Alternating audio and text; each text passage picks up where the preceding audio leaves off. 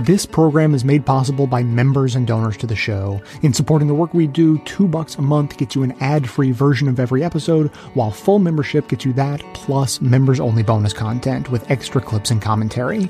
Sign up at patreon.com slash bestofleft or visit the contribute tab at bestofleft.com.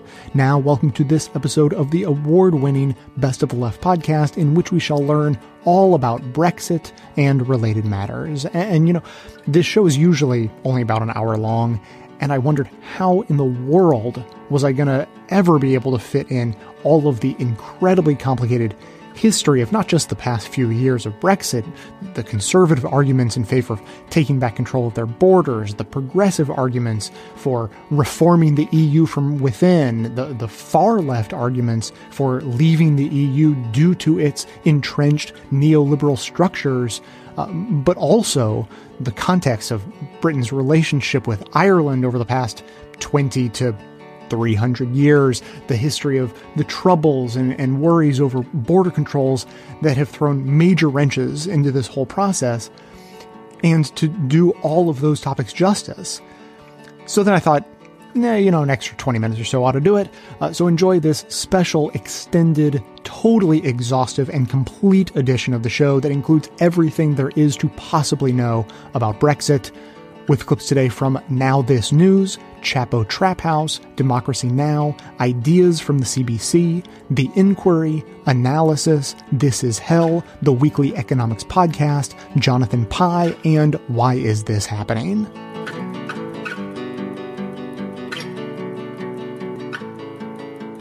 Brexit Day isn't happening, at least not the way it was originally scheduled to. March 29, 2019 was the original deadline for the day that Britain was actually supposed to exit the European Union. But the UK Parliament has failed, time and again, to make a deal regarding the terms of the exit that people can agree on. And so March 29th is passing, just another day, and Britain remains in the EU. Right wing anti immigration hardliners were ready to celebrate, with people like former UKIP leader Nigel Farage calling it Britain's Independence Day. They were planning to bring in Brexit supporters by bus to Brussels, Belgium, the de facto capital of the European Union, and pop champagne while they watched the European Parliament lower the UK flag for the last time. And they were reportedly going to try to make the EU cover their travel expenses too. The fact is, the British people and its lawmakers remain deeply divided over whether they should stay or go, and over how they should manage the process of leaving. Two years ago, on March 29, 2017, the UK invoked Article 50 of the Treaty of the European Union, the formal declaration needed to indicate they were going to break up with the EU. It's never been done before by any other EU member, and once you invoke it, you have two years to negotiate the terms of your exit. Now, those negotiations have been so messy that after a solid two years, no one has been able to agree upon anything immigration policy, safety regulations, energy access, labor laws, all of these issues are on the table because for the past 46 years, they've all been shaped by Britain's membership with the EU. It was back in June 2016 that 51.9% of the United Kingdom voted to leave the EU. It was a divisive and fraught election which resulted in that very close vote. And people have questioned the legitimacy of that referendum because of heavily misleading claims from the Vote Leave campaign and even allegations of Russian interference on social media. Sound familiar? The Remain campaign, for its part, was also accused of scaremongering, with dire predictions of financial crisis that have yet to come to pass. One of the biggest whoppers that was told Vote Leave argued that exiting the EU would mean millions of pounds flowing back to the country's beloved NHS. They even put it on the side of a bus and had their leaders photographed with it. And a poll showed that nearly half of the British public believed them. But the day after the Brexit vote, Nigel Farage, who was part of the separate Leave EU campaign, said it was a mistake. The Vote Leave campaign was also found to have broken campaign finance law, according to the UK election watchdog, and they were fined £80,000 for it. Though it was Prime Minister David Cameron's idea to have the referendum in the first place, he supported the Remain in the EU campaign. The day after, when the results came in, he announced his resignation. And it's been a roller coaster ever since. I'm going to try to recap the major points for you. Theresa May became prime minister and started appointing people to help lead an orderly Brexit.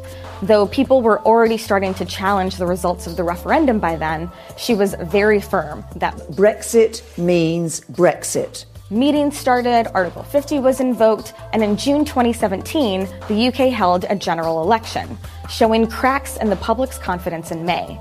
She had to join forces with another political party in order to keep a slim majority in Parliament. The UK then continued negotiations with the EU, but they stumbled into a number of obstacles. They can't agree on trade. They can't agree on what to do about the Irish border because Northern Ireland is part of the UK and the Republic of Ireland is part of the EU. But they all have existing trade customs and resource arrangements already. The old hard border between the two countries was a symbol of conflict, and putting one up again could damage peace in the region. At this point, lawmakers, the British public, and the rest of the world are beginning to understand how complicated this process is. As a reminder, it's never been done before, so there's no blueprint to follow. By 2018, Labour leader Jeremy Corbyn started talking about his vision for a post Brexit new customs union with the EU, which Leave supporters see as a total betrayal but the public confidence is shaken in the process and Parliament is splintering into different factions. By the fall of 2018, no major agreements have been reached, and 700,000 people march in London to call for a new referendum. They want to do it over. Shortly after that, EU leaders actually came to an agreement on a Brexit deal with May. It felt like a breakthrough, except that the deal is pretty unpopular back home. Members of her own party are unhappy because they think it leaves too much power with the EU. Members of the opposition think the plan isn't doing enough to protect the economy in the UK. But May still tries to get it passed because there is no other plan. Parliament soundly rejects it. They also rejected eight other options put forward as alternative plans. And that's basically where we are now.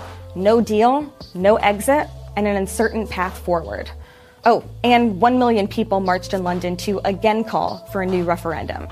That's according to organizers, while over 5 million people have signed a petition calling for the same thing. Brexit was supposed to allow Britain to take back control over its economic destiny and to allow it to chart its course in a post imperial world. But we've seen it take down two prime ministers instead.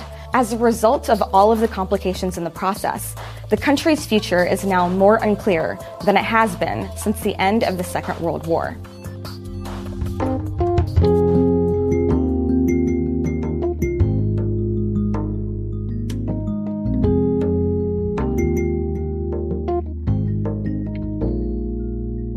Just starting from the beginning, because this is an American audience largely. What is the European Union and who runs it? The European Union has been in existence for, you know, well over 50 years now, so 60 years now. So it's, uh, it's something that has changed over the course of time. Uh, it began as basically a trade and uh, industry support framework, and then gradually he has begun to look like a transnational organization that has the attributes of a state. So it has changed a lot in the course of its uh, history. I would say that right now it's a neoliberal citadel. It is a vast array of institutions that protect the interests of big business and big banks. It is thoroughly undemocratic and anti-democratic, and it is run by a cabal of unelected people or people elected in their own countries, very powerful people who make huge decisions, decisions of profound importance behind the backs of uh, workers, the poor, uh, the broad layers of um, the population in Europe, uh, who know that something is not right and oppose it, basically. Right. Um, so, how did it come to be? Like, who were the architects of the EU? I, I know it's very old. Sure. Um, the EU was set up in the late 50s, the time of the Cold War. The United States was behind it. They understood it as a bulwark against the um, Soviet Union. Um, and it was basically French capitalists, German capitalists uh, allying themselves to, to, to each other to protect the coal industry and to protect agriculture, coal and steel industry to protect agriculture. That's how it began. In those days, these were the days of the long post-war boom, the, the days of Keynesianism. The European Union was understood as a, an interstate alliance uh, that could intervene in markets, that could um, affect the economy in important ways, that it, could have a social democratic dimension, like the, the world was social democratic then. Even in the United States, you had, you had, you had mechanisms of intervention and of controlling markets. Uh, but since the 19, uh, early 1990s, late 1980s, uh, all that has died, basically finished, and this is now a thoroughly neoliberal outfit. Since the Maastricht Treaty in 1992, it's a thoroughly um, neoliberal uh, outfit, the European Union, which basically um, protects free markets, promotes free markets, and protects uh, uh, uh big business and big banks within it. Decisions are made by the European Council uh, the European Parliament is not a real parliament. The European Central Bank uh, is an enormously powerful institution, and the European Commission uh, is a set of bureaucrats and administrators who, again, are not democratically accountable to anyone. Uh, it's a bizarre outfit. It's, it's a, the most, it's the strangest collection of institutions that has a huge democratic deficit right uh, at its core uh, at, at, pre- at the present moment. Right. So it's developed and changed over time through um, sort of expansion and growth. Um, you know, how is it grown, and what is what is this Europeanism, this economic project of Europeanism, as it means now in our in our present moment? Yes, yes, that's a very good question, and that's exactly what we've got to explain as far as the left is concerned. You see, in the 1980s, the decade in which neoliberalism emerged, things began to change politically and socially across the world, of course, and they ha- they changed in Europe. That's when the big change occurred in in, in Europe, in the European Union, and then it took uh, it took official form in the in the in the Treaty of Maastricht in 1992. Uh, what happened in the 1980s is that uh, basically two things: the workers' movement was defeated in key key parts of the continent, uh, and organized labor became less and less confident in itself and capable of taking on uh, capital. That's the first thing that happened. And the second thing that happened in the 1980s was, of course, late 1980s was, of course, the collapse of the Eastern Bloc. The collapse of the Eastern Bloc removed um, removed any notion that uh, there was an alternative way of doing things. I've never supported what was there. I should make that clear. But nonetheless, a lot of people thought that this was another way of doing things, and and, and, and, and the left uh, could learn something from it. So the combination of worker weakness and the collapse of the Eastern Bloc delivered a huge blow to the European left. The European left lost confidence in itself. It stopped believing uh, they could change the world, that it could tackle capitalism, they could make things work in a different way. In that context, Europe, an imaginary Europe, and the European Union started to look like the promised land. That was the alternative, you see, for a lot of people. If you can't change the world where you are, if you can't take capital on where you are, if you can't, if you can't make things better, shift the balance in favor of workers and the poor where you are, and begin to put in place um, mechanisms of solidarity that are based on working people uh, and so on across Europe, then maybe the European Union is your answer. Maybe that's where you will find uh, paradise. And a lot of the left in, in Europe um, has come to believe in it. Um, the European Union has emerged for much of the left in Europe as the promised land. It's an incredible, incredible uh, development and an incredible historical farrago because, of course, traditionally, the European left was very critical of the European Union, very critical for, for, for, for the right reasons. Um, but its historical defeat of the left has seen it um, transform the European Union in its own head into a, into, into a very nice project, a very good project, a left wing project. It's, it's, it's it, I mean, it's unconscionable, but that's what's happened in Europe. Right, despite the fact that it's completely anti-democratic and outside any kind of democratic control within the nation state. If, if anyone sees, goes near the beast and sees how it works, um, there can be no doubt as to what it is.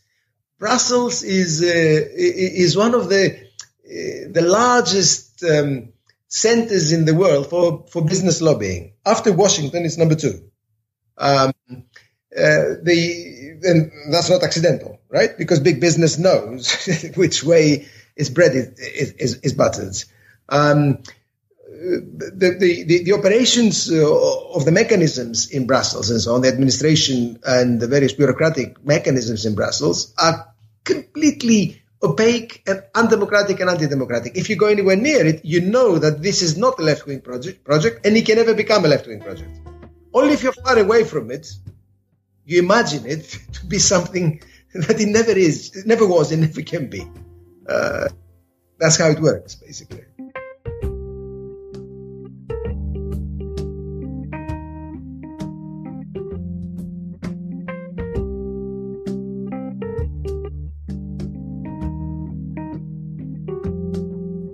Grace Blakeley is the economics commentator at the New Statesman. Her recent column is headlined, The European Project Has Far Bigger Problems Than Brexit. And she writes, quote, for every step forward European leaders have taken since the financial crisis, they've taken two steps back. While many worry about China showing global growth and a no-deal Brexit, the truly existential questions the EU faces are internal, and they're all about power. Who will pick up the tab for economic stimulus, financial stability and industrial strategy. Northern European states, big business, or Southern Europe's impoverished citizens? Who makes policy? Unelected bureaucrats, the European Parliament or member states? And who will determine the future of the bloc should the UK leave? Germany, France, or Brussels? Can you comment on her comments? I think that um, it is important to remember that uh, there is a European Parliament and there are elected MEPs, members of the European Parliament. So I think it's quite possible to overstate the extent uh, to which there is no contribution uh, to decisions made by the EU. And what we know is that the EU's uh, worse policies, its more neoliberal uh, policies have in fact been contributed to by Britain. Um, it seems clear that the, EU is a neoliberal, uh, it is a capitalist institution. It comes with many of the problems of contemporary capitalism uh, and its institutions. But the question on the table, I think, is what are the options? Um, if you want to leave the EU, which is the sort of left, so-called Lexit or left uh, uh, Brexit position, then one would do so for something that is not neoliberal and that is not capitalist and that does allow for greater democratic uh, uh say. But the options that Brexit has put forward are, I'm afraid, not that. Um, it is a question, I think, of staying within the EU and actually being able to reform it from within, or uh, returning to Britain, where Brexit is an extremely ideologically driven, deeply neoliberal in in some ways, um, a, free market uh, disaster capitalist project. So it seems to me that there are many problems with the EU, and nobody who's progressive can deny that there are problems with the EU. But the question is, what is the alternative? And if you leave uh, the EU, you're not actually doing that for greater democracy uh, or for greater social justice. You're actually capitulating to what is a, uh, what I would definitely describe as a far right project, both economically and socially. Are you calling for a second referendum? Um, let me phrase this carefully. I think that any deal that Parliament comes up with today, whether uh, that is uh, a soft Brexit, whether that is no Brexit, whether that is a hard Brexit, or whether in fact it is no deal, I think that the decision should be returned to the British people. And I say this for two reasons. I think that any deal uh, that substantially changes Britain's relationship with the EU should in an exercise of democratic rights, be returned to the people uh, for a vote. I also say it because I think there are very serious questions about the Leave campaign's role in the first referendum, and there are questions about the extent of disinformation and extent of electoral uh, uh, problems. Uh, uh, uh, you know, to put it very mildly were electoral uh, breaking of electoral regulations by the Leave campaign uh, in the lead up to the 2016 referendum. So it seems to me uh, quite important to take these essentially life altering decisions back to the British people. There were hundreds of thousands, perhaps a million people on Saturday in London pushing for a second referendum who went out into the uh, streets, um, one of the largest mass demonstrations ever held there. Um, what exactly now um, would it mean uh, if there was a second referendum? How would it go forward? Um, there are obviously question marks about that, and it isn't uh, very clear exactly what the questions would be and whether the questions would be simply asking uh, for an opinion on any deal that was uh, proposed, or whether it would also include uh, the position of remaining, of continuing uh, in the uh, European Union by revoking Article 50.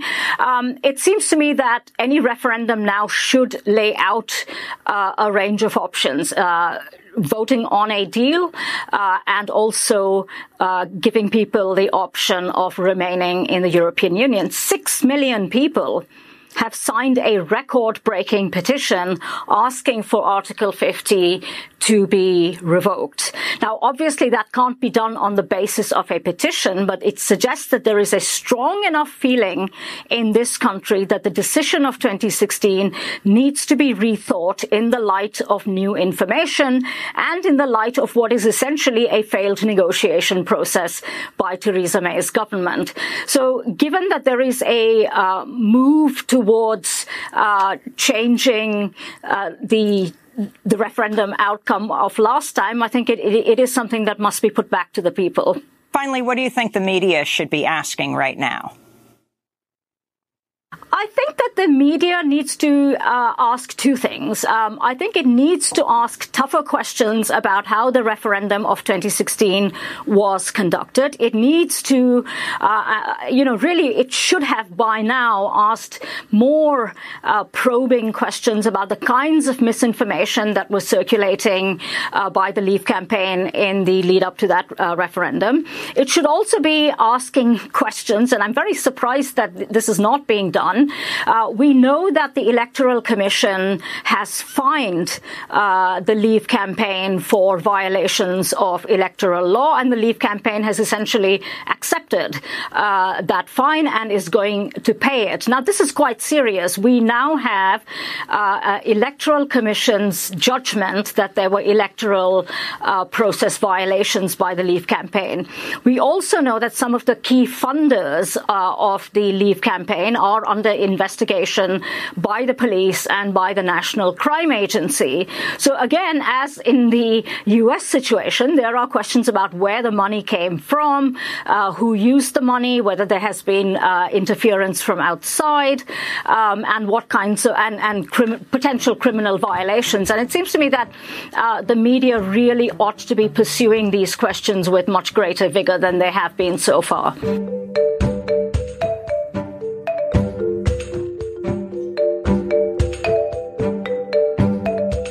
Today's episode is sponsored by Madison Reed, which can help take the coloring of your hair to the next level. For decades, women have only had two options for coloring their hair outdated at home color or spending the time and money on a salon. But now you can get gorgeous professional hair color delivered to your door for less than $25.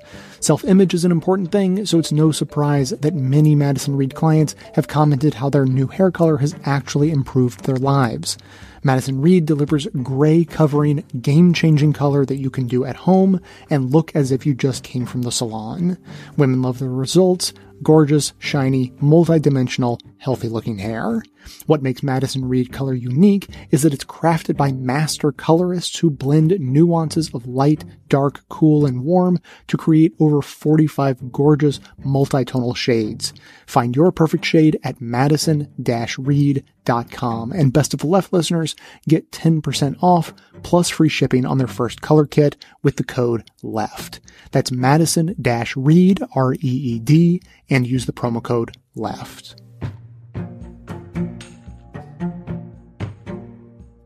A recent book says it all, Paul. The Bad Boys of Brexit, Tales of Mischief, Mayhem, and Guerrilla Warfare in the EU referendum campaign. Everyone knows who won, but not everyone knows how. We're about to ask the biggest question in a generation in or out, and we need a leader. So, what we're listening to, Paul, is a clip from the movie Brexit, The Uncivil War, featuring Benedict Cumberbatch, who says to us, Everybody knows who won, but not everyone knows how. And just uh, the tone of the voice there, it sounds like a conspiracy to me. And uh, uh, how, how did the Leave side then claim to win? Yeah, well, I'm sure some listeners, they've heard pockets of information about how this all came about, you know, through social media campaigns, micro targeting possible voters, potential fraud in terms of referendum funding. Investigations are ongoing. But what is clear is the man behind Leave Europe. I don't think a lot of people know about him is a man named Dominic Cummings. Cummings was once called a political psychopath by David Cameron. He's also been called a monomaniacal egotist with a wrecking ball, not to put too fine a point on it. Cummings decided, hmm, what are people scared of the most? Losing their health care? What else? Immigration? Robert Winder calls Cummings' plan a heist, selling tribal fear over human reasoning. And it worked the film starring Benedict Cumberbatch was very surprising in a way because it showed that the campaign wasn't really on the level of ideas. It was actually just an extremely clever, skillful heist. And a small group of very purposeful and talented people got together and wondered how best they could win this referendum. And they just fastened on a few very obvious things. One, you know, not even true, really. They made a bus saying, we give the EU 350 billion pounds a week that could go to the NHS. And they did that the National Health Service to help hospitals. And most people, if you said, you've here's 350 million quid, would you rather give it to Europe, this imaginary thing, or have it for your hospital? Everyone would say, have it for your hospital. Of course, it was a complete misrepresentation of the way all of that works, and it wasn't even a true number. Um, but that got hidden, and in fact, it was devised on the level of public relations, really, as a strategy to make people choose between the NHS and the EU. You know, so it was a ruse. By the same token, it was frequently put about that um, Turkey was about to join the EU, and therefore 80 million people would soon be marching through your village. And that got people very riled because that wasn't true either. And yet it spoke to that fear. And definitely in this film, they showed the Leave campaign actually deciding as a matter of policy, sending out their campaigners and said, only say two things. NHS, Turkey. 350 million pounds, Turkey. Repeat that, uh, repeat that, repeat that. And it worked. Well, as you know, the title of this program is called Manufacturing Discontent. I mean, it would seem it's certainly applicable here. A certain amount of manufacturing. I think the other thing that came out in the film was that they targeted and located and then poked with a stick a group of voters who didn't normally vote, perhaps had never voted before, but had been itching for a chance to kind of give someone a bloody nose for the fact that life wasn't great. And um, it was an extremely skillful operation. In fact, it was a great advertisement for sort of British PR, if not for British politics. and so much for people power. I know. It definitely invites cynicism. So uh, they must have had a, a main slogan, though. Mm-hmm. I mean, mm-hmm. you know, uh, politics, public relations, propaganda. It, it, it usually has something in it that, that has a ring. Yep. Their main slogan, Paul, was take back control. And it seems to mean something and it makes everyone feel better, right? It's amorphous and it seems to imply you can be the master of your own house, of your destiny. And Robert Winder thinks there's actually even more to it than that it's also code for can we please have fewer foreigners here? And there is no doubt that under the free movement legislation of the European Union, um, that was taken advantage of by uh, hundreds of thousands of people from Eastern Europe, and Britain is full. You know, the National Health Service, the cafes, the restaurants, the hotel, the construction sites. But everywhere in the world is like this to a certain extent, but full of foreign workers. And um, it was a backlash against that. I think Take Back Control was slightly code for Build That Wall. For example, there was a very prominent poster which showed refugees trickling up through Macedonia, I think it was, escaping the wars and famines in the Middle East and North Africa and that ed- exodus across the Mediterranean. And there were huge posters appeared with them saying, take back control. This was nothing to do with the EU. Uh, this was a challenge that the EU collectively was facing, what to do about this growing queue of people who wanted to come as refugees. Uh, so it was a refugee crisis, it was a humanitarian crisis, and to put it up as a poster of somehow what continued membership of the EU would represent was extremely dishonest, but very effective.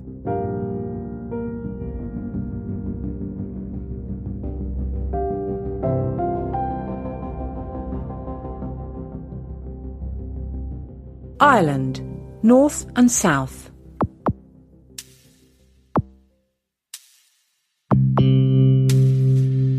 The only way you know you're crossing the border is that the signs on the road change from miles per hour, which is in Northern Ireland, and then they become kilometres per hour when you're into the Republic of Ireland.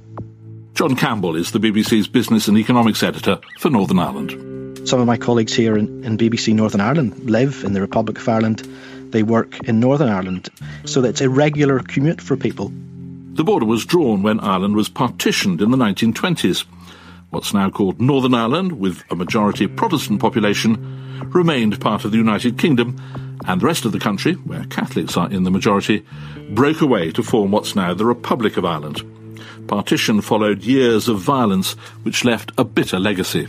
And that border has been a source of tension, of violence, for many, many years. It was worst during the Troubles, the conflict in Northern Ireland, which began in the late 1960s and claimed more than 3,500 lives. And when the Troubles ended with what was known as the Good Friday Agreement in 1998, the border duly receded as an issue. But Brexit has now brought it right back into the centre of Irish politics. Can you describe what it's like? Because in a way it's a false border, isn't it? As you say, it divided an island that had been united. So it runs through communities and so forth. Yeah. So if you think of many European borders. They are very clearly marked by geography. So the Rhine is the border between France and Germany, if you like.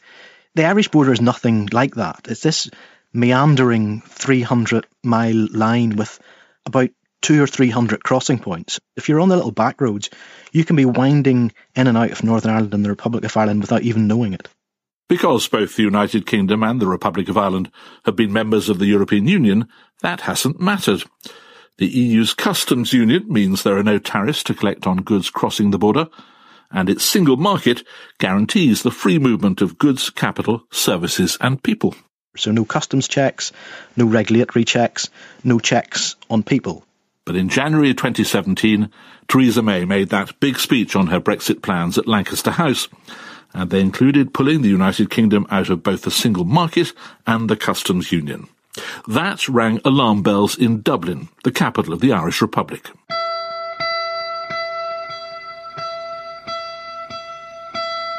Diplomats, civil servants, politicians immediately saw danger lurking there. There was no real engagement with what that would mean for Northern Ireland. There was generally just a sense, particularly from Brexit campaigners, it'll be fine, there's nothing much to worry about.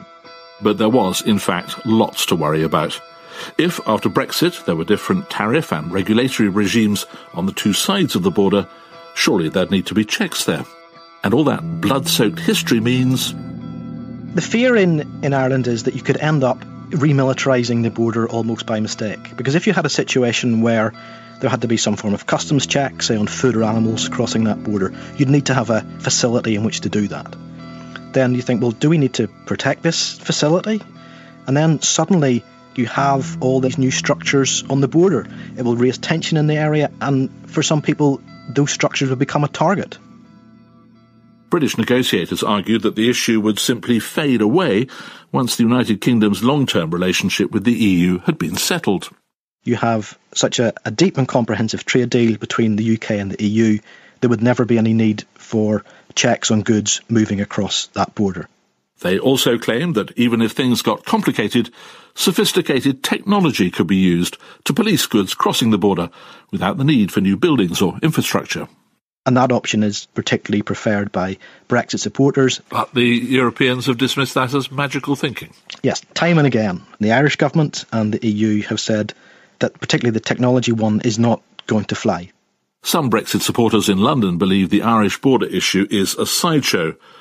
But for the government in Dublin, it's the priority there's been, I think, a very interesting process happening throughout Brexit, which is parts of the British establishment having to come to terms with the fact of Irish independence nearly 100 years on, that Ireland is an independent state with its own aspirations and its own interests. It's backed up in that through its membership of the EU, and it won't just fall in line behind what its big neighbour in the United Kingdom wants. And it has been fascinating to watch. To get round the border problem, Mrs May and the European Union have had to agree on what's known as the backstop, an arrangement that would come into play if all else failed. Britain as a whole would remain inside the customs union, and Northern Ireland would remain aligned to some of the single market rules. This backstop is a cornerstone of the deal now on the table between London and Brussels, and it's also the main reason this deal provokes such hostility.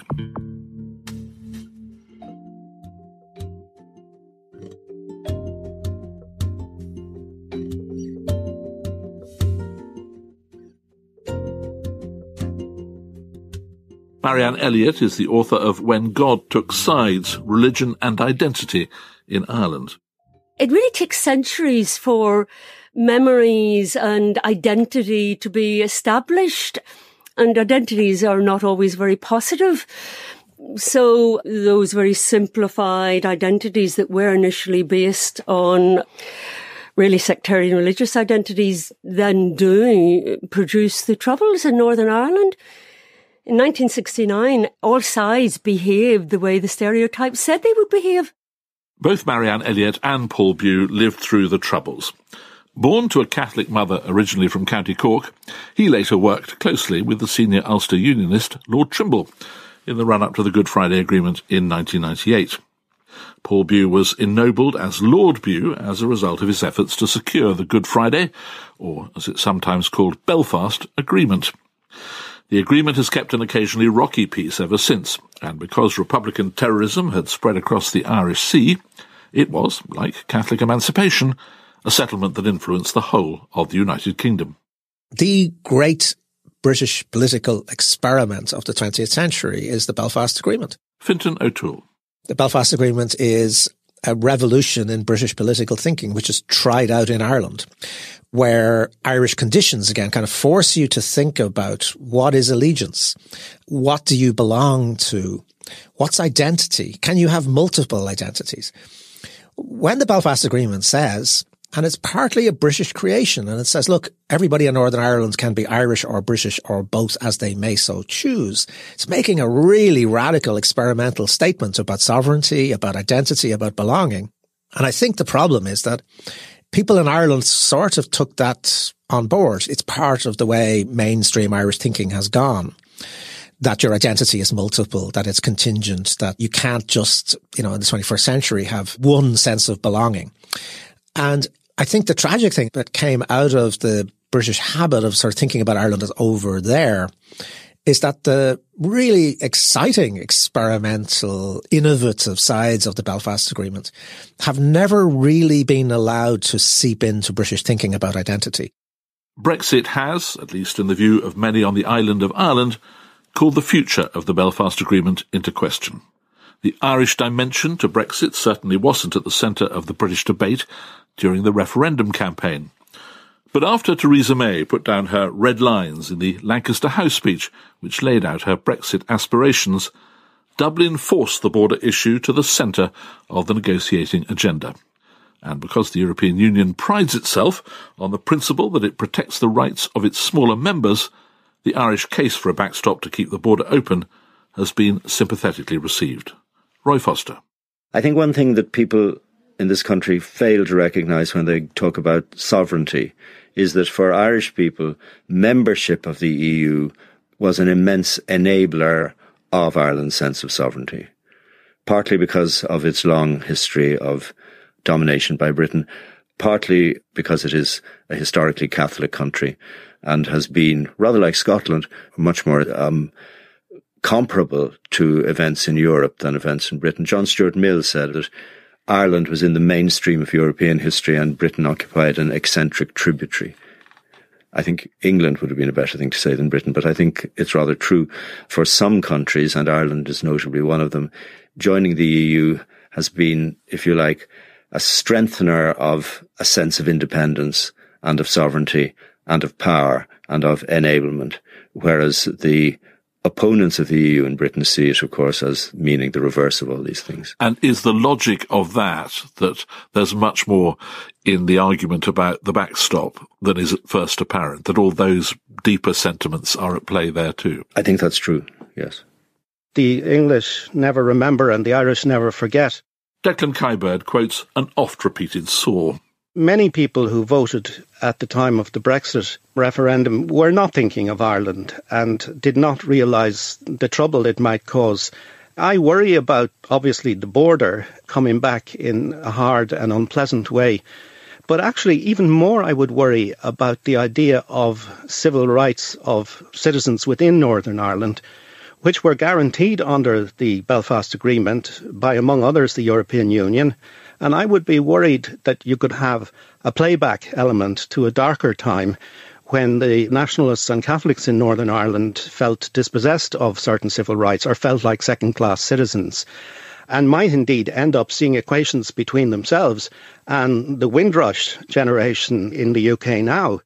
Over the coming days and perhaps weeks, we're likely to hear the Irish border debated in terms that make even the minutiae of Catholic emancipation nearly two centuries ago look appealingly straightforward. We'll hear about backstops and digital solutions, trusted trader schemes, parliamentary amendments and compromises in various flavours. Behind all of them lie the big facts of the so often dark history we've explored in this programme. Marianne Elliott. The thing about the Good Friday Agreement and it's very important to stress this, is that it essentially took the border away as an issue. And it made the nationalist population less vocal about wanting to reunify Ireland. All right, there was a little bit of a fudge going on there. They were believing really what they wanted to believe because the Good Friday Agreement stopped the violence, but it also brought in very, very good relations between Dublin and London. So for nearly 20 years, it held back a lot of the aggression that would come to the polarized politics of, you know, wanting reunification of Ireland or wanting to stay with the Union. And Brexit coming into this, it's thrown that into the wind. So, conversation about backstops and technical solutions and Malthouse compromises, all of that stuff is actually it's not irrelevant, but it doesn't really do justice. Do, do you know what? To the problem. Do you know what?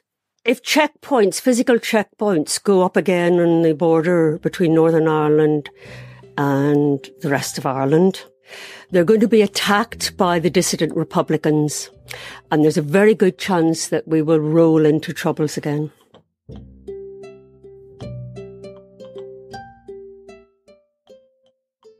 If you would love a way to financially support this show without it costing you anything, there's good news. You can support the show by bookmarking and using my affiliate link every time you shop with that company online.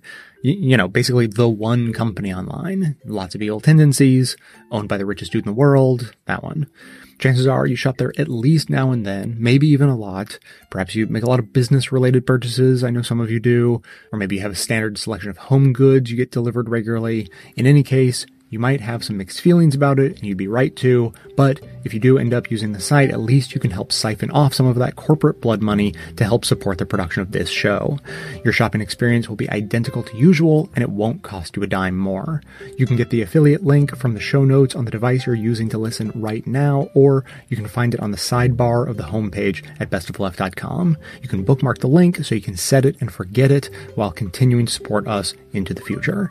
It helps more than you think, I promise it does, and the more who join in, the more it helps. So thanks for taking the time.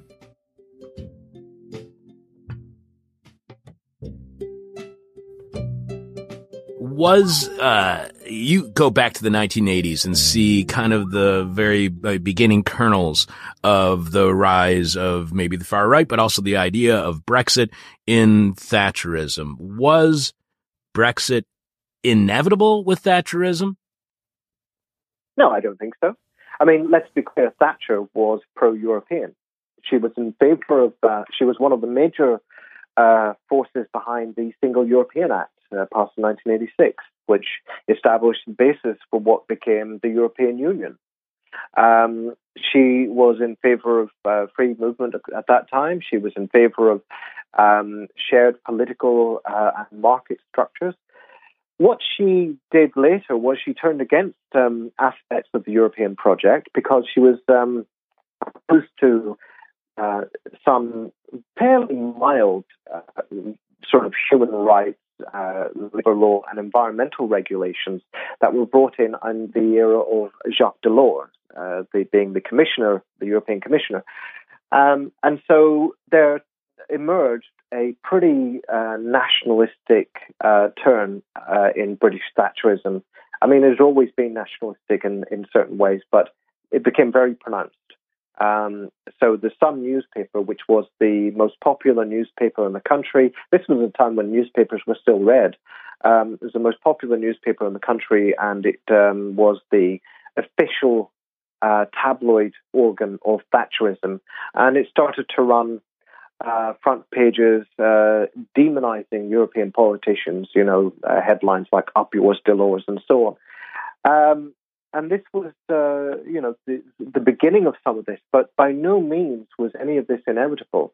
I mean, really, if you want to understand how it came about um, and the point at which it probably did become inevitable, which, by the way, even in the months leading up to the actual uh, referendum outcome, it wasn't clear that you know people would vote leave um, because you know it was only in the final few weeks that a sufficient number of southern middle class Tory voting uh, individuals um, who had previously gone along with uh, David Cameron and his Remain position shifted to the other side. And I think they shifted probably over the issue of immigration. Um, but if you want to understand how that situation came about, how we even uh, got to the point of having a referendum, you have to look at Britain between 2010 and 2015. Britain between 20, 2010 and 2015 is a country that has just undergone undergone the worst crisis of capitalism since the 1930s. The left has been unable to do anything about it. The left has been nowhere. Instead, the major initiative has been uh, held by the political center um, who are implementing harsh neoliberal austerity. Um, in that period, there is um, a, a, series of movements. There's an anti-austerity movement. It goes nowhere. There, trade, there are trade union strikes against austerity. They go nowhere. There's a student movement. It dissipates within a couple of months. There are riots, which basically are used as the basis for, um, you know, um, uh, a, serious social crackdown, judiciary um, were let off the hook uh, in order to go after rioters. Um, and so after that point, almost every single major shock in British politics, from uh, revelations of child grooming rings in the north of England, which were attributed to Pakistani men, uh, it was a lot more complicated than that, as you can imagine, but of course it was heavily racialized in its media representation, to panics about um, halal food being fed to non-Muslim Britons in, for example, Pizza Hut, to panics about Romanian and Bulgarian migrants coming to the United Kingdom in large numbers as um, they were uh, admitted to the European Union. All the rest of it, almost every single panic was an issue over um, uh, race, over nation, um, and it was something that drove the political consensus further to the right. Um, so that even as the government was a sort of middle of the road conservative liberal coalition implementing austerity, but by and large not pushing things to the right, even, for example, passing uh, laws permitting gay marriage um, and, and some fairly mild laws uh, entrenching civil liberties. Um, the feelings on the ground were being pushed to the right. Um, so, you know, you had a lot of uh, what I would describe as sort of uh, jitteriness, anxieties, a sense of uh, things uh, in decline, a sense of people losing something, and nothing's really fair. You know, the austerity agenda isn't working out in such a way as to protect the poor and the most vulnerable. It's protecting the rich, it's protecting bankers. And so there's a sort of circulating sense of anger, injustice, anxiety, fear. And the right are the ones who are articulating that and are gaining the most momentum and are gaining attention in the national press. And that's crucial, of course, because, of course, as I mentioned, the national press has been talking about white working class grievance for uh, well over a decade by that point. And suddenly UKIP uh, are describing themselves as the voice of the white working class, and the media, you know, gives them blanket coverage. So they are able to uh, exploit that situation. And as a result of that, they become the most dynamic political party in the United Kingdom. They're not the biggest, but they are the ones setting the agenda. So it's a party of middle class protest, almost no support from any of the big class battalions like the trade union movement or the uh, Confederation of British Industry or any of that. It's a very small party of middle class protest, but because of a crisis of representation, a crisis of British politics, and all these affects of fear, anxiety, and resentment burning in the British psyche, they are able to articulate that and drive the political agenda. And they focus the political agenda on the issue of Europe, an issue which until that point had been a concern to about, I don't know, two or three percent of the electorate. Suddenly it becomes the biggest issue. Um, and, you know, that's, that's how we ended up there. Some of this comes out of the affect driving Thatcherism, but it's actually uh, it's it's a much more recent phenomenon. I have just got more questions for you. You write that, uh, like discounting evidence of a working class Tory revival, quote, it would also be complacent to overlook the disorienting effect the vote has had on labor, its successful vote in 2017, despite its electoral revival. Why did labor doing well in the vote disorient labor. What does it say to you? What does it reveal to us about labor when they respond to, clo- uh, you know, doing their best in the uh, vote in decades with being disoriented? Oh no no no! I sorry, I should uh, clarify what I'm talking about there. The vote that I'm referring to is actually the Brexit vote in 2016. Oh, okay. Um, that, so I mean, and the reason why it disoriented them was because, of course, prior to the referendum, there was a very clear position for Labour to take. Um, Corbyn would have been a traditional anti European Bennite politician, you know, sort of traditional uh, British socialist, but uh, he had no way of uh, leading a left wing Brexit campaign in 2016. That just wasn't going to happen. Uh, the, the, the Labour Party was not going to have it. The trade union movement wouldn't have had it. So, overwhelmingly, um, the position on the left was we've got to remain in the European Union. But Corbyn quite rightly said, in my opinion, you know, if we're going to remain, we have to reform the European Union. It's too undemocratic, it's too neoliberal. Uh, we need to change its rules so that we can, um, you know, have a government that is able to use uh, industrial policy, um, that is able to use certain non competitive measures, and so on and so on. Um, so uh, they they had an obvious position: remain and reform. After the referendum, uh, the only realistic position you can have, I think, is to say, well, we lost that vote. We have to accept it we have to move on. What we can do is try to limit the damage. I mean, in my opinion, um, there's absolutely uh, what you might describe as a hard Lexit, you know, the Lexit being the acronym for a left wing exit from the European Union. There's, there's absolutely no political basis for that. There's uh, not the social forces capable of carrying it through, and of course, there's no convincing program for it. So it's just damage limitation we're talking about, um, reducing the economic impact of Brexit um, and humanizing its effects. However, there is a section of the Labour Party, a minority, it has to be said, uh, who are actively organising in favour of rerunning the referendum uh, with the hope of getting a different result this time. Um, and by and large, there is a sort of a feeling among the rank and file, which is not a particularly um, developed feeling. Um, it's not grounded in any profound commitment to European institutions, but there's a general feeling that, yeah, probably we should remain within the European Union. And it's just based on hatred of the right, it's based on hatred of racism, it's based on being pro migrant, not wanting to be swept up into anti immigrant racism, and so on. And to that extent, quite creditable. But unfortunately, I think they can't go anywhere with it. So, Labour, since uh, 2016 and the Brexit vote, uh, has not felt able to defend the institution of free movement within the European Union. It's uh, been a bit more defensive about migration, even though Jeremy Corbyn himself has excellent uh, credentials when it comes to anti racism and support for migrants and refugees.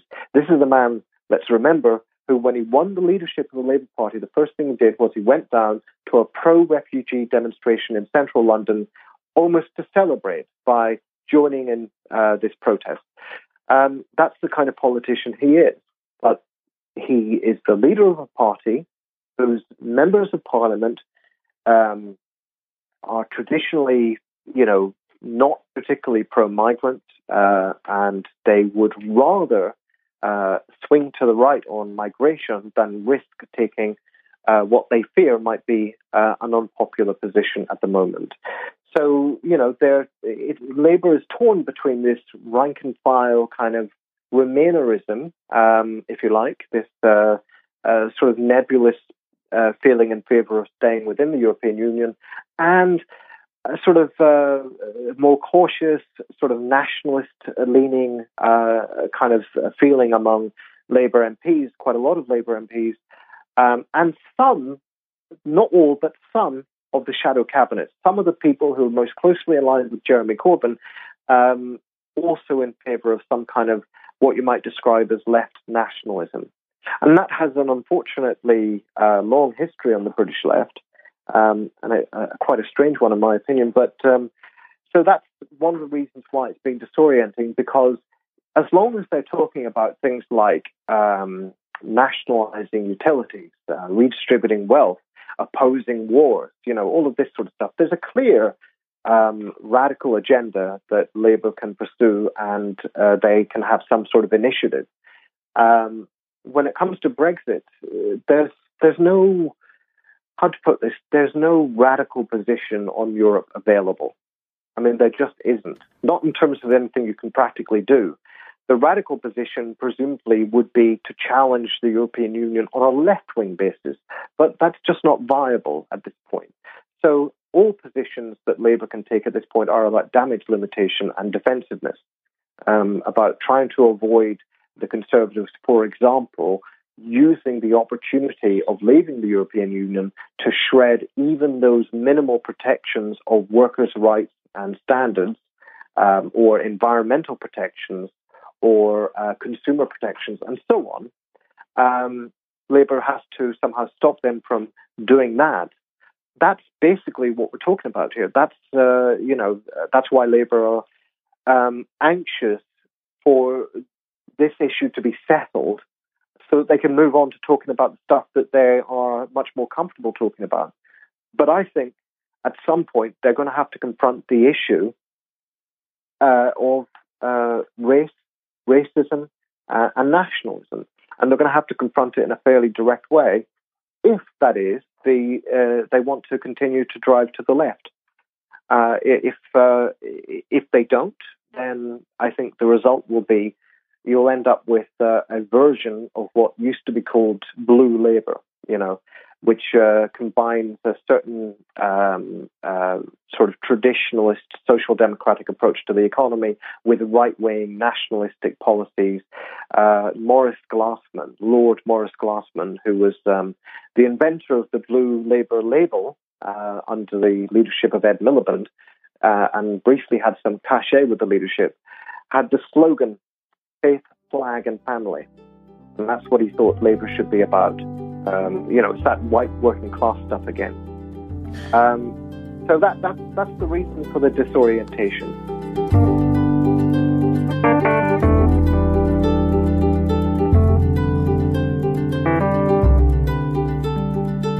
Okay, so just tell us a little bit more about the kind of argument to remain and reform. Is that possible? So I do think so. It, it is possible to to some extent. Again, I'm not uh, under any illusions that the EU can be so, sort of transformed into some kind of socialist utopia, you know, overnight or in a couple of years or anything like that. Um, I don't think it can be. But I think that um, the EU, what we should bear in mind is certainly compared to the British state, which is centuries old, um, you know, very very set in stone, very very hard to change. The EU is actually a young organisation it's changing all the time. The rules and laws that exist are constantly being bent and broken, particularly by the larger, more influential countries. The country that breaks the rules most in the EU, by far, hands down, it's not Greece or anything like that. It's Germany by far. Mm-hmm. Um, and the UK actually doesn't do that. It's actually relatively rule uh, well abiding, behaved. if you know yeah. if you know what I mean. But nonetheless, the UK has had huge influence. It's been very successful at shaping the EU frameworks to suit its interests. On financial services, for example, before we left, uh, the EU, our commissioner in the EU was uh, Lord Hill, uh, who was the commissioner for financial services. He was in the process of reintroducing the revival of securitization across Europe. Mm. Securitization, the, the toxic packaging up, slicing and dicing of toxic financial products that would played a key role in the financial crisis. And our, our representative of the EU was trying to trying to revive that because the UK's interest under a neoliberal government was to promote finance capitalism across the EU. Under a socialist government in the UK, say for example under Jeremy Corbyn, that dynamic changes quite dramatically, particularly if it's accompanied by, for example, Mélenchon government in France, which is not not necessarily impossible at the moment. Other other leftist movements across Europe, the balance of power uh, changes. Mm. Um, so that's the kind of reform argument. But even even if you know the thing about the UK, which I think has not been appreciated enough, is we're in an incredibly privileged position within the EU. We're not in the euro. So a lot, I find a lot of the Lexit arguments and critiques against not this discussion here, but I mean in, in general when you hear Lexit arguments, what often it's critiquing is the eurozone. And people say, oh, well, look what happened to Greece. You can't reform because if you try, they, they strangle your economy and shut down your banks. That, that can't happen to us because we we have the Bank of England, we have the pound, we have our own sovereign uh, money system. And so there's a lot that we can do. We don't need to wait for reform. There's a lot that we can do ourselves now on what, what there might be a diplomatic row and a small fine that comes of it. But so what? This is part and parcel of the fight to change and change and reform the the institutions of the European uh, the European Union. And so I really think that we need to be much bolder in thinking. Um, often I find, despite on the on the Lexit side, despite there's often a kind of a, a, a quite a sound understanding of power. But until it comes to the kind of EU laws and regulations, people go, oh no, but the rules say you can't do that, therefore we can't do it, we need to leave. It's like, well, no, laws aren't these permanent lines in the sand that always exist. They're social constructions that are shaped by the balance of power in that institution and they can be remolded, broken, bent according to shifts in power. Mm-hmm. Um, but that's going to be a lot, that's going to be a struggle. That's going to be a long term thing. As I say, I don't think we should try and pretend that the, the, the, EU can somehow be transformed into this, you know, continental Europe socialist paradise mm. overnight. But your um, argument is we can only do it if we have a seat at the table. Yeah, yeah, exactly. And if we end up in a Norway type thing, no Norway seat. plus whatever, then that's that's finished. Grace. Yeah. Um, remain and reform. You're gonna, you're yeah. Gonna... I mean, I actually I thought Laurie's um, exposition there was was really interesting, and I completely agree with his his theoretical stance that law, especially international law, its enforcement um, and its interpretation depends much more on uh, power relations than um, statute itself. Mm. Uh, and you know the whole liberal argument that um, you know law is this neutral, objective enforcer of, of liberalism is it's obviously bizarre. It operates as a veil uh, to legitimize the existing power relations. Um, so looking at those power relations, you know you're going to come up against the reality of of German power, of the power of, of capital, not just in a kind of abstract sense, but uh, you know, embedded in the institutions of the EU, in the way the Commission works, in the way the Council works, in the way decision making works, because the Parliament is essentially completely toothless. Mm. Um, the the response to that is always, well, the British state, as Laura was saying, is is much more kind of embedded. It's it's you know the currents uh, of the kind of power of capital within it runs much deeper. But the big difference is that it's possible to capture the executive, and in capturing the executive in a um, in the context of parliamentary sovereignty, you gain a huge amount of power to uh, transform institutions and make them work differently.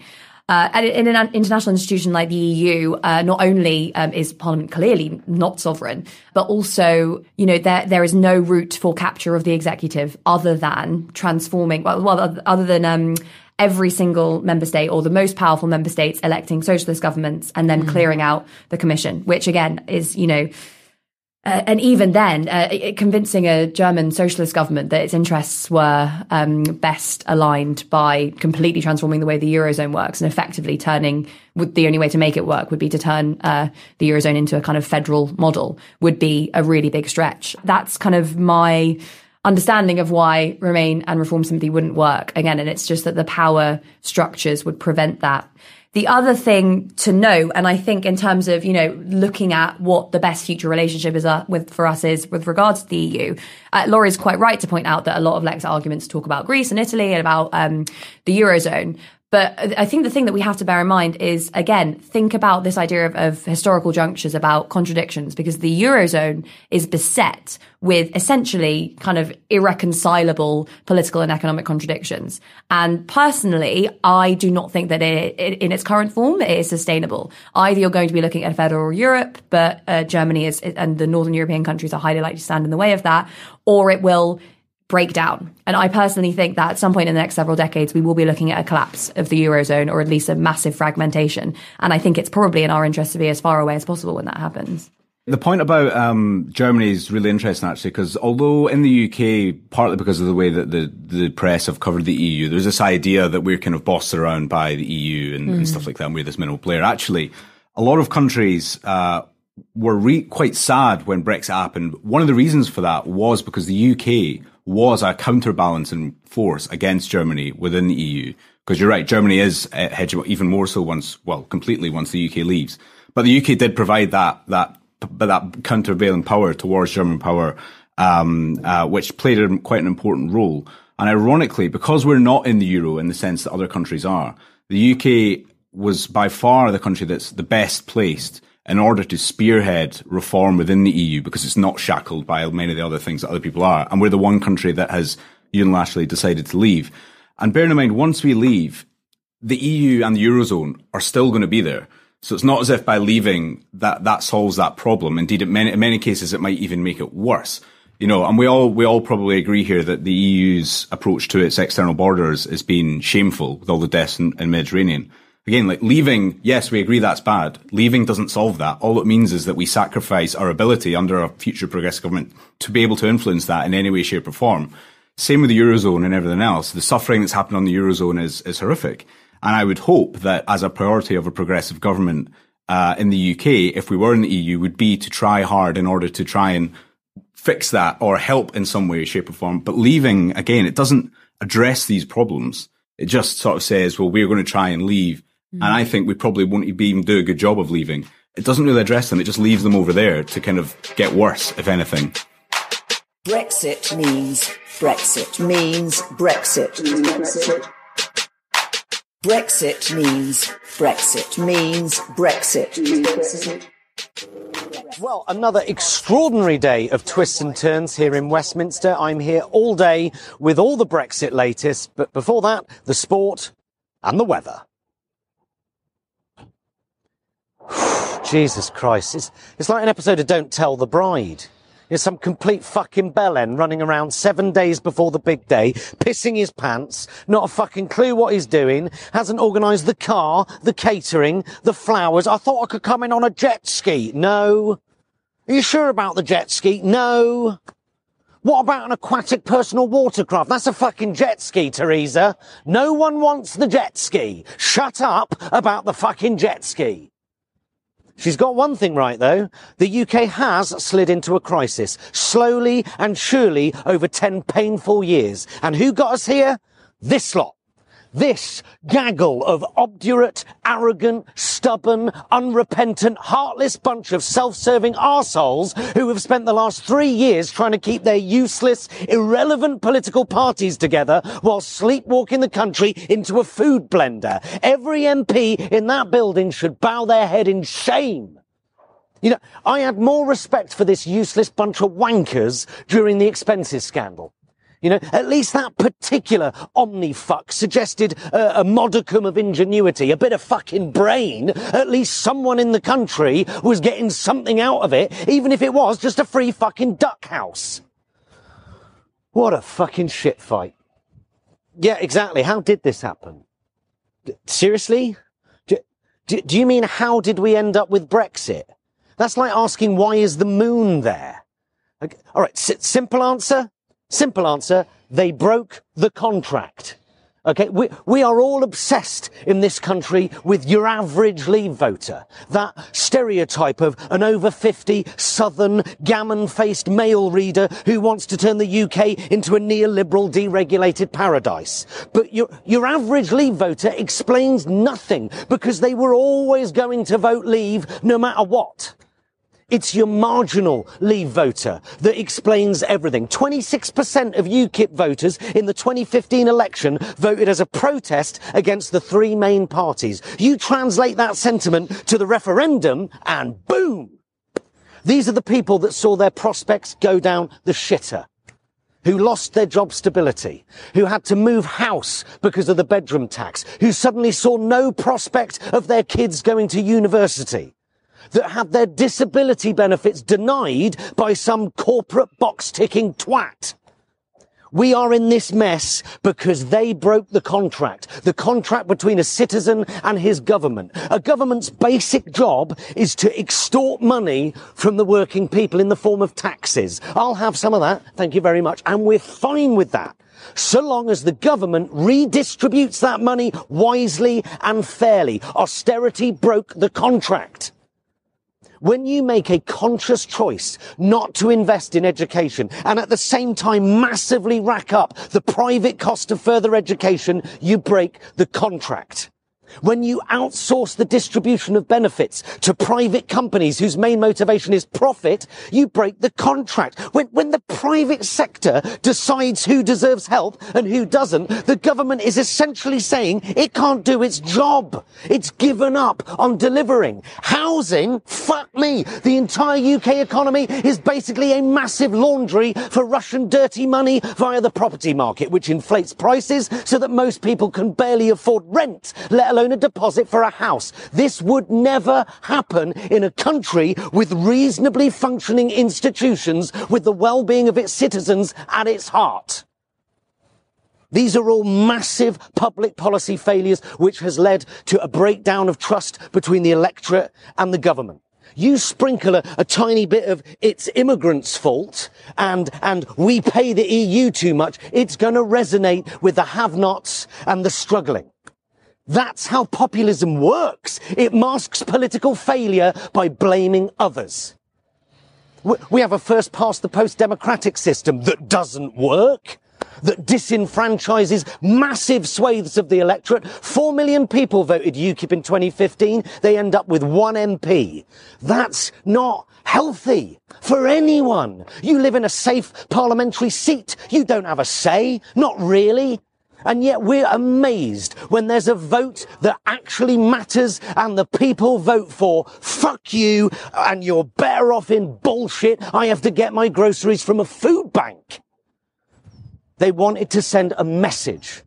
They did not want the status quo. And that's how you get Brexit. Brexit was sold to us as a panacea. In fact, it's the opposite. But Brexit has achieved one thing.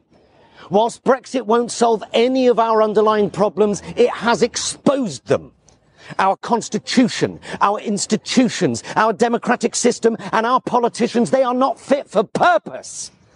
If they don't deliver Brexit soon, they have failed at their jobs. But if they do, at this late stage, they will be knowingly and willingly fucking the country up the shit pipe. So either way, either way, Parliament's thin veneer of competency will finally be entirely worn away. This is the empire coming back to bite. Brexit is Pax Britannica coming home to roost. By taking back control, we have revealed to the world that our country is out of control. The UK chooses irrelevance. The UK chooses to give up its seat at the table. The geopolitical cost is immeasurable, not just because of Brexit, but because of this. This demonstration of our constitutional impotence. We're about to become a rogue state. We are about to become balkanized. Welcome to Great Britain, self-obsessed with its own importance whilst being fed for breakfast to any and all trading blocks who are feeling a bit peckish. Welcome to Great Britain, a middling economy with a power vacuum at its heart with no idea where to go next. It's going to be brutal. China, Japan, the US, they're all, all circling for their Brexit dividend. The UK has ceased to function. And to top it all off, we have a Prime Minister who's gone rogue. The Maybot has turned into HAL from 2001 and all passengers and crew are expendable. Strong and stay stable. Where's Guy Fawkes when you need him? You know, I, I voted Remain, okay? But I, I've always considered myself to be a bit of a EU skeptic. But now I'm a UK skeptic. You know my overwhelming emotion? No, not anger. Sadness. It's so, it's so sad. Thank you, John. Well, we could do with some better weather here because it's all doom and gloom here in Westminster. Coming up, I spoke earlier with Amber.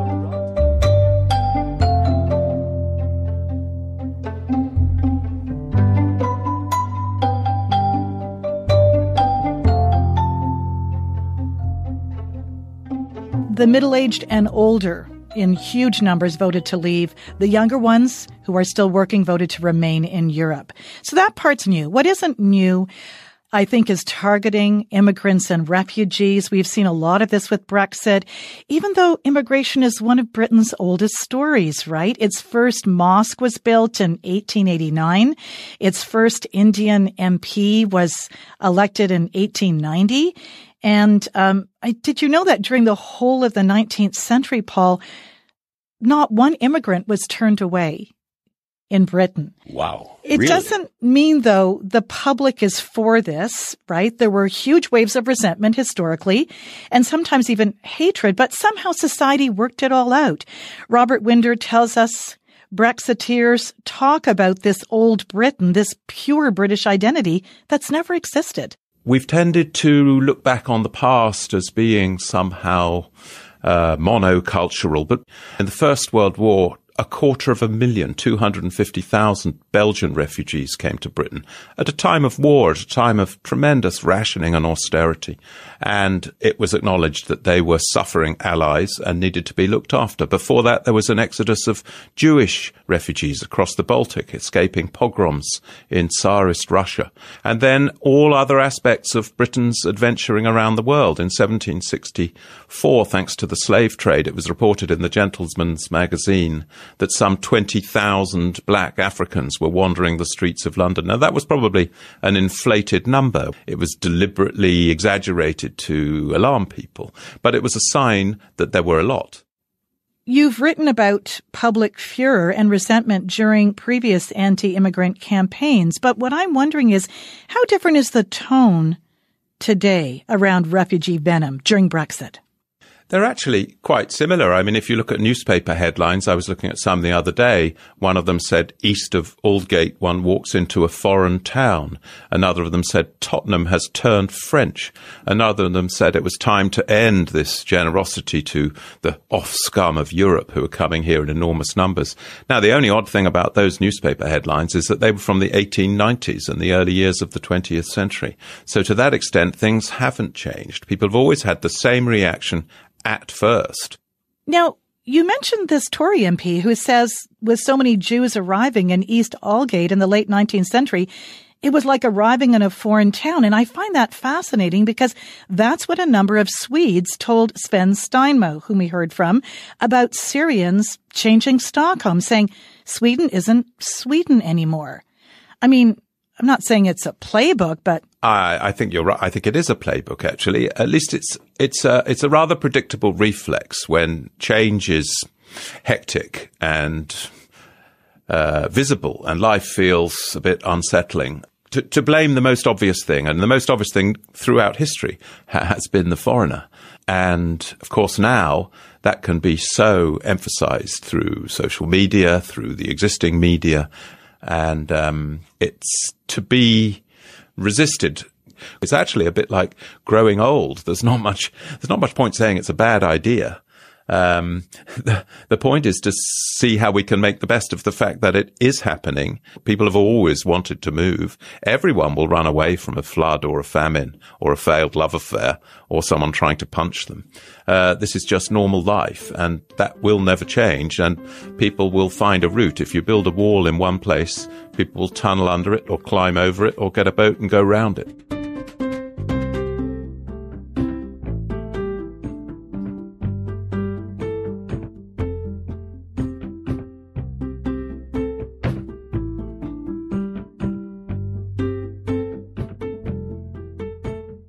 Racism is on the rise, xenophobia is on the rise. It, uh, yeah, a lot of the fallout from Brexit, again, sorry to harp on about the comparison, does look like a lot of the fallout from the Trump election. Is there? Is and there's there, a huge division now between kind of urban and rural, between young and old. It's a very polarized place. D- does that, you know, th- there's been this debate in the U.S. about, you know, what gave rise to Trump and sort of these two schools of thought, which I think I'm oversimplifying, and, and you know this because you yeah. cover U.S. politics, but you know basically the economic anxiety, right? That yeah. globalization and deindustrialization and sort of the the rise of this sort of like globalized class uh, under neoliberalism that left behind so many parts of you know America, but also the UK and other places. Uh, this sort of rebellion against that that took the form of this nativist yep isolationist, nationalist backlash. Anti-establishment. Anti-establishment. yeah. You know, they're all corrupt self-dealers, Goldman Sachs, Clinton Foundation, yada yada. And that's one theory. And the other theory is that this was American, in the American context, American racism uh, that has been the founding stand of the country from the very first moment. The and, white lash. Yeah, the white lash, exactly. Yeah. Is that debate a debate on the left, center left in, in the Big UK? Time. Yeah, no, I think it's almost exactly the same debate going huh. on in the UK.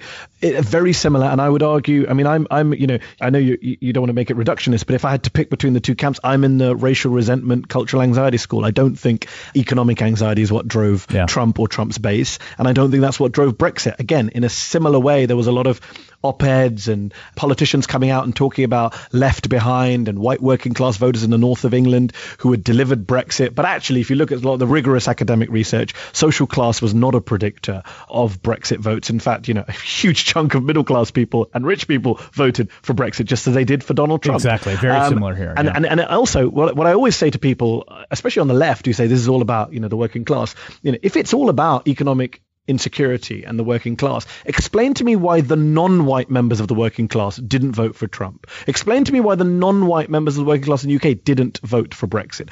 You know that doesn't make any sense if income and class is what matters. And actually, um, Eric Kaufmann of Birkbeck College in London did a study, and he found that the number one predictor of support for Brexit. Guess what it is, Chris? Guess what the number one predictor of support for Brexit was of all the different factors out there? I would guess age support for the death penalty, uh, which doesn't even exist in the UK.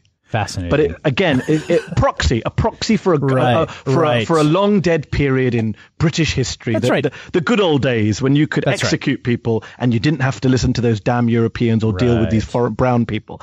Lord Ashcroft, who is a who is a conservative politician, one of the big supporters of Brexit, he did a big poll which found a massive correlation between people who don't like environmentalism, multiculturalism, uh, feminism and support for Brexit. And now, ostensibly, none of those things have anything to do with Brexit. But again, proxies for people who don't Yeah. like the way that their country That's has changed. exactly They don't like the way that the you know what's happening uh, to the well, where, it's you know, it's a movement of reaction, right? I mean, course. and, and, in that's both why cases, Trump loved it. Yeah, it's classic. It's classic reaction in both cases, and I, I mean, I agree with you that I, I do think there's an atmospheric way in which globalism and neoliberalism have shaped the political economy and structure of companies oh, yes. that produce the conditions to make demagoguery on these scores worse generally as a specific sort of causal yeah definitely and the financial crisis i mean 2008 course, no yes. one can pretend that's not a driver of all these movements but, but fundamentally I agree as a the, causal the question you, of yeah. like what was driving this like let's be clear about what was driving it no, and exactly, and, and many, many, many, many people from deprived communities voted to stay in the UK. As I say, people of color. Explain. I always say this to people. Explain to me why. If it's an issue of class or income, what happened to people of color? Why did they not right. g- pull the lever for Trump? Why did they not go for Brexit? Why did London, the most dynamic, multicultural uh, city, the city with the biggest uh, foreign-born population in the UK, why did London decide to stay in the EU?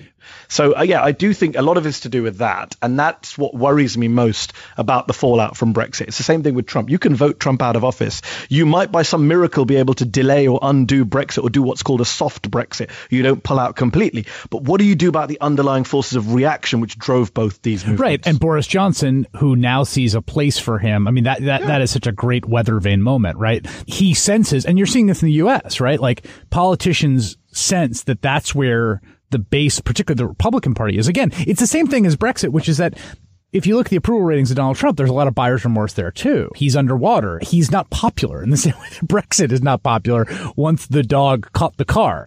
I think what's interesting is while there were some good arguments for Brexit, I was opposed to Brexit, but there were some arguments for Brexit. There are some genuine debates to be had about the lack of democracy inside the European Union, uh, the yeah. austerity policies of the European yes. Union, the euro, the cur- single currency, and the disaster that's been. There was definitely good arguments, some good arguments, not many, but some in favor of Brexit. Whereas I would argue there was not a single good argument in favor of Donald Trump. Having said that, I still think Americans are in a better boat because at the end of the day, you could still vote Donald Trump out of office.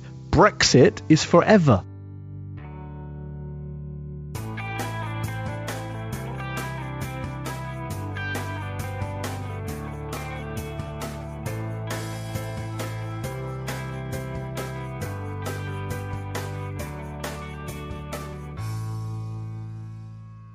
We've just heard clips today starting with Now This News, giving an overview of the history and delay of Brexit. Chapo Trap House looked at the Eurosceptical left perspective on the neoliberalism of the EU. Democracy Now! also looked critically at the EU from the left, as well as the dirty dealings of the original referendum campaign. Ideas from the CBC also explained some of the deceptive tactics of the Leave campaign. The inquiry laid out concerns over the border between Ireland, North and South. Analysis also looked at the history of the Troubles in Ireland and how Brexit could accidentally rekindle them. This Is Hell took a tour of British politics from right to left. The Weekly Economics podcast hosted a debate between two progressives arguing Lexit versus Remain and Reform. Jonathan Pie was the satirist who basically failed to do any satire and just ranted on point about the underlying causes of Brexit.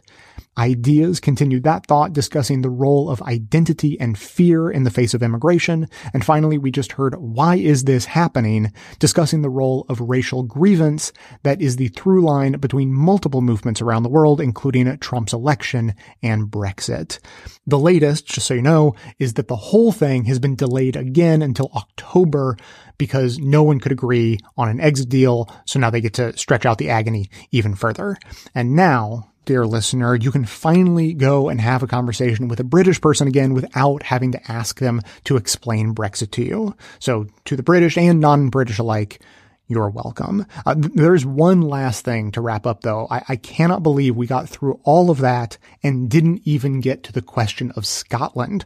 So let me try to wrap that up as quickly as I can. So a few years ago, Scotland had an independence referendum. Uh, let's just say that Scotland and England have always had sort of an uneasy relationship with each other, uh, sometimes punctuated by wars of domination and, and control. So Scotland's been, uh, you know, a little bit on the like, hey, some of us would like to get out of here uh, sort of in that mindset for a while. So uh, they had a referendum and it was voted down. They, they said, no, we don't need our independence right now. We're happy to stay with England uh, in, in the UK. But that was before Brexit. And Scotland voted overwhelmingly against Brexit. So naturally, one might think, okay, so this could spur interest in another independence referendum because Scotland was already almost on the verge of wanting their independence anyway. And now they're getting pulled out of the EU, which they don't want to do. So they're getting pulled out against their will. And, and so a new referendum for independence would have all the same arguments that were there before that almost got them to vote for independence before. But now it could come with the extra benefit of, well, if the UK pulls out of the EU, but we want to stay in, well, then we could get our independence and, and go back and join the EU. There is at least one major hitch in, in this uh, thought process. And it is very much a mirror image of the concerns about the border, like we were hearing with Ireland. So Northern Ireland, part of the UK, having a border with Ireland, the independent country, isn't a problem as long as they're all in the EU together. But if one is in the EU and one isn't, well, all of a sudden there are trade barriers that may need to go up, and there are a lot of concerns about that. And so before, when Scotland was considering their independence, Scotland and England, the UK, would have both been in the EU. So Scotland could have had their independence, but there wasn't going to be any concern about the border. Now, assuming the UK actually does proceed with their uh, Brexit, if Scotland wants their independence, now they have to figure out what to do with the border. Wrinkles upon wrinkles upon wrinkles. If you have any thoughts on this, I would love to hear them. You can call into the voicemail line 202 999 3991. That is going to be it for today. Thanks to everyone for listening. Thanks to those who support the show by becoming a member or making donations of any size at patreon.com slash best of left. That is absolutely how the program survives. Of course, everyone can support the show just by telling everyone you know about it and leaving us glowing reviews on Apple Podcasts and Facebook to help others find the show. For details on the show itself, including links to all of the sources and music used in this and every episode, all that information can always be found in the show notes on the blog and likely right on the device you're using to listen.